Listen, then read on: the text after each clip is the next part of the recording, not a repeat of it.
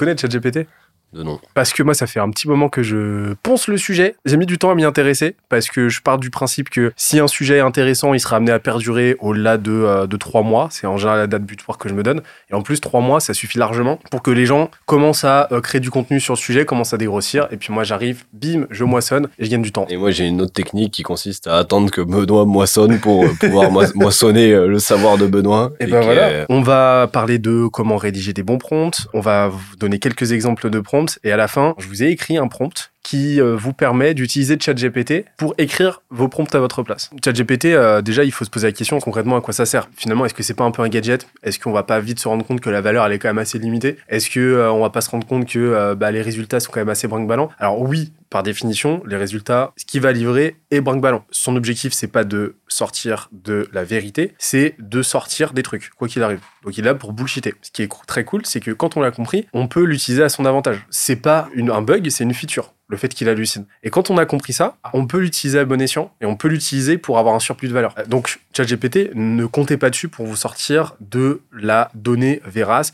pour vous sortir des faits vérifiés, etc., sourcés, c'est pas le sujet. Quoique vous pouvez lui demander en custom instructions de toujours citer ses sources, mais ça reste quand même assez limité. Quelques exemples d'usage très concrets moi au quotidien. Mon quotidien entrepreneur, je vais l'utiliser par exemple pour euh, traduire des textes. Les prompts que je vous ai, euh, que je vais vous lire euh, après, je l'ai écrit de base moi en anglais parce que ChatGPT fonctionne bien mieux en anglais. Il a été entraîné sur plus de sur plus de textes en anglais qu'en français. Et puis de, toute manière, il y a une littérature bien plus dense de manière générale en anglais sur à peu près tous les sujets euh, versus le français. Exactement. Donc moi j'écris de base en, en, anglais, mais là dans le cas concret, forcément je vais pas vous les lire en anglais, donc j'ai utilisé ChatGPT pour le traduire. Ça a pris deux secondes avec un niveau largement au-dessus d'un Google Translate. J'aurais pu faire même l'inverse. Si je suis pas à l'aise avec l'anglais, bah, j'écris mes prompts en français, après je les traduis en anglais avec ChatGPT et ainsi de suite. Euh, pour reformater du texte, par exemple, euh, je vais prendre une newsletter que j'ai écrite, un article que j'ai écrit, je vais lui demander de m'en faire un thread Twitter, je vais lui demander de m'en faire un post LinkedIn, lui demander de m'en faire un script de vidéo YouTube, ce que je veux. Ça pareil, ça prend deux secondes avec les bons prompts. Par exemple, j'ai pris notre landing page la dernière fois, la page de notre site, je lui ai demandé de m'en faire un résumé en 250 euh, mots euh, pour, euh, pour mon profil LinkedIn. Ça, c'est vraiment des choses très faciles à prompter et qui font gagner beaucoup de temps par incrément cumulatif où tu vas gagner quelques petites minutes par quelques petites minutes à la semaine. Si tu prends vraiment cette habitude-là, tu gagnes énormément de temps, tu peux gagner facile plusieurs heures. Mais après, tu as d'autres cas bien plus avancés qui nécessitent un certain niveau de technicité, j'explique après comment, qui peuvent là vraiment vraiment faire toute la diff. Et c'est là en fait qu'on voit direct une différence entre un utilisateur un peu occasionnel de ChatGPT et un utilisateur vraiment avancé. Et là, je parle même pas d'automatisation euh, de nos codes, d'API, de connectique avec d'autres outils ou quoi. Non, je parle vraiment d'utilisation de ChatGPT au sein même de ChatGPT, quoi. C'est-à-dire juste avec la qualité des prompts que tu vas lui donner. Pas vraiment sur la partie euh, sémantique, quoi. En gros, aujourd'hui, tu peux maîtriser l'IA euh, sans compétences techniques, mais juste en maîtrisant cette sémantique et la manière d'aller parler à l'outil. Complètement. Par exemple, je vais l'utiliser pour améliorer les emails de prospection. Je vais lui donner un email de prospection, je vais lui demander de me review, de me le commenter, d'analyser, de me proposer des axes d'amélioration et de le réécrire. Je vais lui demander de mimer mon client idéal et d'analyser ma, landing page, le texte de mon site et de me proposer des axes d'amélioration je vais pouvoir lui poser la question de est-ce que, en tant que mon client idéal, est-ce que tu achèterais Et ensuite de m'expliquer pourquoi et de réécrire, par exemple, la landing page en fonction. Je vais lui donner un post LinkedIn, je vais lui demander de me transformer ce post LinkedIn en template, en transformant justement les éléments clés en macro. Et ensuite, sur la base d'un topic, d'un sujet que je vais lui donner, de réécrire un post LinkedIn en réutilisant ce template. Donc comme ça, je peux récupérer n'importe quel post LinkedIn de n'importe quel créateur et refaire un post LinkedIn à ma sauce comme ça en deux temps, trois mouvements littéralement quoi. Et euh, j'ai même un prompt qui euh, permet de réviser un prompt existant, de l'améliorer, le Je me suis posé la question de, ok, c'est quoi les constantes de tous ces prompts? Et en fait, on en vient aux, erreurs les plus communément euh, commises, tu vois, par les gens. La grosse erreur, c'est le manque de précision. Des prompts qui sont pas précis. Pas précis dans le sens, soit il n'y a pas assez d'infos, soit il y a trop d'infos superflues. Chaque mot dans un prompt doit être euh, utile. Je me retrouve encore aujourd'hui à écrire des prompts trop étoffés, où il y a trop de texte, etc. Ça, ça fait toute la différence. Donc, ne va pas t'amuser à lui expliquer des trucs inutiles. Il faut vraiment, vraiment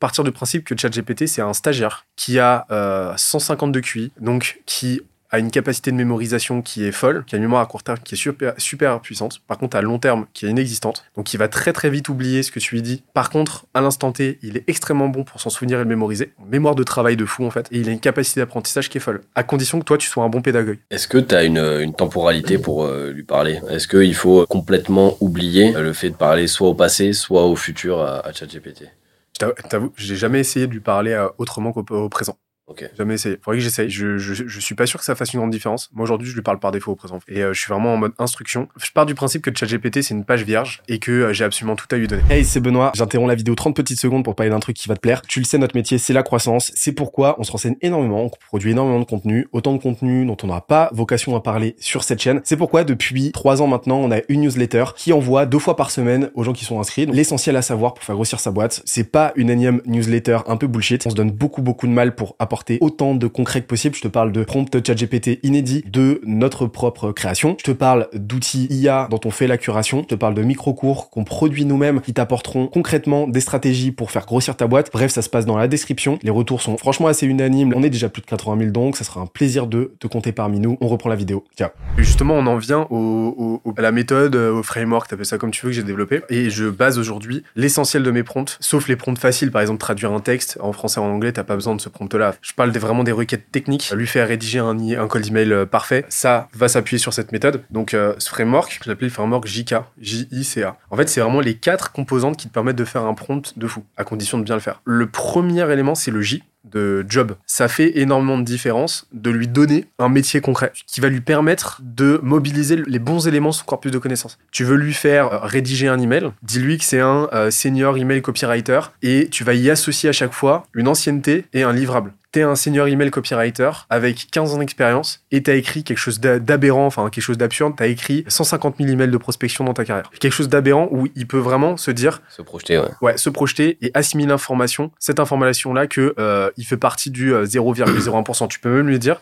tu fais partie du 0,001% dans ton domaine. Vraiment des quantitatifs absurdes, mais très extrêmes, mais qui lui permettent vraiment d'appréhender de, à quel point il est chaud dans son sujet. Est-ce que par moment, euh, le fait de le cloisonner justement à cette partie-là, tu vois, tu passes pas à côté de certaines informations, une certaine ouverture, tu vois, ou un certain angle, étant donné que ben, tu viens l'enfermer, tu vois, dans ce rôle-là du 0,001%, qui fait que peut-être qu'il va manquer, tu vois, un petit peu de contexte, un petit peu d'éléments, de, tu vois, par rapport à ce que toi tu recherches? En fait, c'est toi qui dessines. Donc tu peux très bien lui dire des trucs même un petit peu euh, là aussi absurdes, mais euh, que lui va comprendre, euh, parce que là, de toute façon, ça reste purement théorique. lui, il faut juste en fait qu'il dise, ok, je mobilise ça et ça. Tu peux très bien lui dire, ok, d'accord, t'es un senior email copywriter, à côté de ça, t'as un doctorat en boulangerie. Lui va comprendre qu'il doit mobiliser ses connaissances en boulangerie, ses connaissances en euh, copywriting. Tu vois. Ouais, donc tu peux avoir un truc cumulatif dans les rôles que tu vas lui faire jouer. Faut juste que ce soit bien choisi. Donc moi, je lui ai déjà fait jouer le rôle d'un data analyst avec un doctorat en NLP, bouddhiste.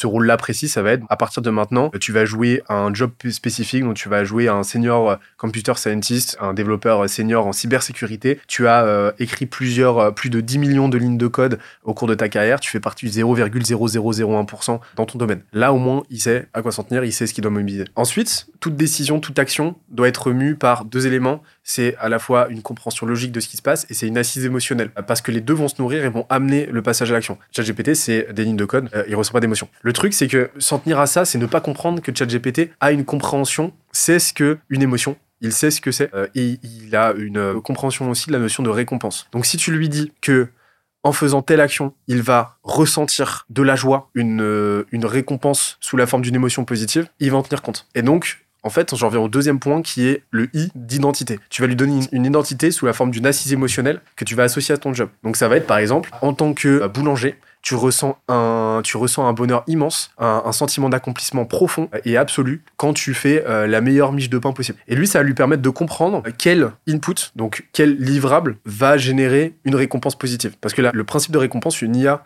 un modèle d'IA tel que euh, ChatGPT le comprend. Tu vois. Franchement, ça, ça fait toute la différence. Par exemple, en tant que euh, copywriter de landing page spécialisé, tu ressens une immense quantité de, bonheur et euh, d'accomplissement et de fulfillment en rédigeant des landing pages qui génèrent des tonnes de ventes. C'est la tâche que tu aimes le plus faire. Il ne ressent pas d'amour, par contre, il a la compréhension théorique de l'amour. Qu'est-ce que ça va changer derrière dans l'output qu'il va générer? Il va s'appliquer d'autant plus. En fait, il va mimer cet entrain-là. L'output est en général bien plus qualitatif. Même pas en général, c'est systématiquement. Tu peux faire le test, tu peux faire avec, sans, euh, etc. La, la différence de mon côté, elle est flagrante. Quoi. Cet input est toujours et cette émotion est toujours positive ou est-ce que parfois tu peux l'utiliser justement à l'inverse avec, avec du négatif? Ouais, parce que la- la- le principe de récompense-sanction, il, il comprend la, la sanction au même titre que la récompense. J'ai jamais testé la, la sanction. La, la, la sanction, elle va être plus réactive dans le cas d'un modèle d'IA. C'est-à-dire que tu vas le sanctionner pour que la fois suivante, il, il refasse pas la connerie. Là où euh, la récompense, en fait, il va plus la comprendre comme quelque chose de, de proactif. Tu, tu vas faire le truc pour recevoir la récompense. Et donc, euh, ça a tendance, je, je pense, à mieux fonctionner. Mais j'ai jamais testé le sanctionner en tout cas. Fais-moi un call d'emailing où je te démonte, quoi. Voilà, c'est euh, La menace.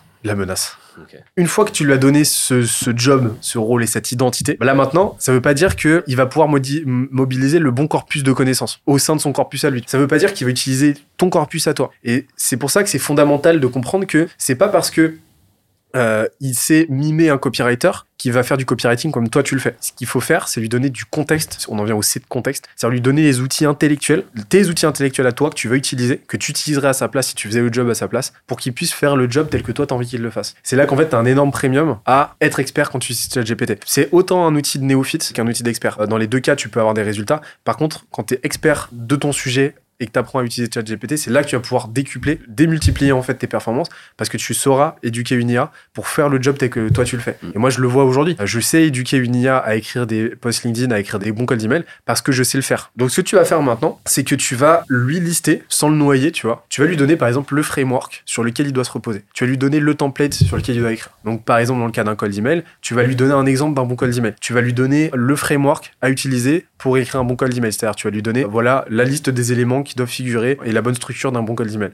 Donc tu vas vraiment lui donner ta checklist à toi, tous les outils que toi tu utiliserais si tu devais faire ce job, tout simplement. Tu vas lui lister comme ça à la chaîne et tu vas lui demander à tout moment de d'avoir recours à ces éléments et que systématiquement, pour bien bosser, il doit les utiliser. Donc ça va être par exemple, dans le cas d'une bonne euh, proposition de valeur, ça suit le framework suivant. Nous résolvons problème pour audience qui souffre de tels problèmes sans euh, douleur, sinon on les compense euh, de telle manière. Voilà. Mais tu vas lui donner le framework concrètement. Et une fois qu'il a ça, une fois que tu lui as donné le job, que tu lui as donné son identité et que tu lui as donné son contexte, donc les outils intellectuels, là tu vas pouvoir à ce moment-là seulement lui formuler ta demande, donc le ask. Et donc là tu vas lui demander le plus clairement possible ce qu'il doit faire. Clairement, par clairement j'entends bah, déjà des phrases simples, des mots simples, et j'entends si tu lui demandes plusieurs choses, tu peux lui demander de faire plusieurs trucs à la chaîne. Tu vas numéroter en fait. Tu fais la liste. 1, tu vas me faire ça. 2, tu vas faire ça. Et tu vas séquencer le truc. 1, tu vas m'écrire une première version du call d'email. Tu vas m'écrire une première version de l'article. 2, tu vas l'analyser, tu vas identifier les axes d'amélioration. Tu vas te donner une note sur 20, tu m'as expliqué pourquoi, euh, pourquoi tu t'es donné cette note. 3, tu vas lui demander par exemple de, euh, euh, de réécrire le mail pour obtenir 20 sur 20. Voilà donc une petite séquence toute bête de, de, requêtes que tu peux lui faire. Et une fois que tu as cette requête-là, tu as cette demande-là, et ben tu vas lui demander de confirmer. Donc moi, ce que j'aime bien faire, c'est lui dire est-ce que tu as compris? Je vais en venir S'il y a le moindre truc qui est pas clair, demande-moi. Pose-moi n'importe quelle question qui te permettront de mieux comprendre. Si t'as rien à me demander, me confirme pas ni rien. Moi, je lui demande d'écrire yup et de commencer à bosser. Et en fait, il va enchaîner le truc comme ça. Le résultat est vraiment cool. Donc le prompt, ça va te permettre d'écrire tes propres prompts grâce à ChatGPT. Tu vas agir en tant qu'expert en ingénierie de prompts pour ChatGPT. Tu obtiens une immense joie à écrire les prompts les plus parfaits possibles. En fait, tu écris plus de 10 000 prompts au total, ce qui fait de toi l'un des meilleurs experts ChatGPT dans le monde. Encore une fois, la version originelle est en anglais, c'est dans la description. Un prompt ChatGPT parfait est celui qui permet à l'IA d'effectuer la tâche requise dès le début, de nécessiter un minimum de retour ou de correction, d'être écrit de manière claire et concise. Tu dois écrire le prompt parfait pour qu'un modèle d'IA comme ChatGPT effectue task. Dans ton prompt, tu dois faire utiliser à l'IA ce cadre. Donc ce framework. 1. Métier, faire jouer à l'IA un rôle. Donc là, je décris le framework JK. Tu dois procéder comme suit. Rédige un premier brouillon du prompt. 2. Anticipe les retours qu'un collègue en ingénierie de prompt pourrait te donner. Donne-toi une note sur 20. Puis souligne les modifications qui t'aideront à atteindre 20 sur 20. 3. Réécris le brouillon pour créer le prompt parfait. Est-ce compris? Et avec ça, tu as des retours de fou. Et ça te dégrossit en tout cas 80% du travail et derrière, tu quasiment aucune modif à faire. Prenez ça, testez-le. Amusez-vous. Faites ce que vous voulez à partir de maintenant. Et utilisez euh, GPT-4. Vraiment, il y a une différence de ouf. N'oubliez pas de vous abonner si vous êtes toujours là. Likez pour euh, nous remercier. Faites tourner, partagez, euh, commentez. Euh, Dites-nous si vous utilisez ChatGPT euh, 3.5 ou 4. Dites-nous, s'il vous plaît, si l'IA va nous, euh, tous nous tuer ou pas. Allez sur le site skillesia.co. Euh, Il y a plein, plein de petites ressources additionnelles. On peut potentiellement vous aider si vous êtes entrepreneur. Et on se dit à très, très vite pour la suite. De toute façon, il y a une vidéo qui se lance euh, dès maintenant.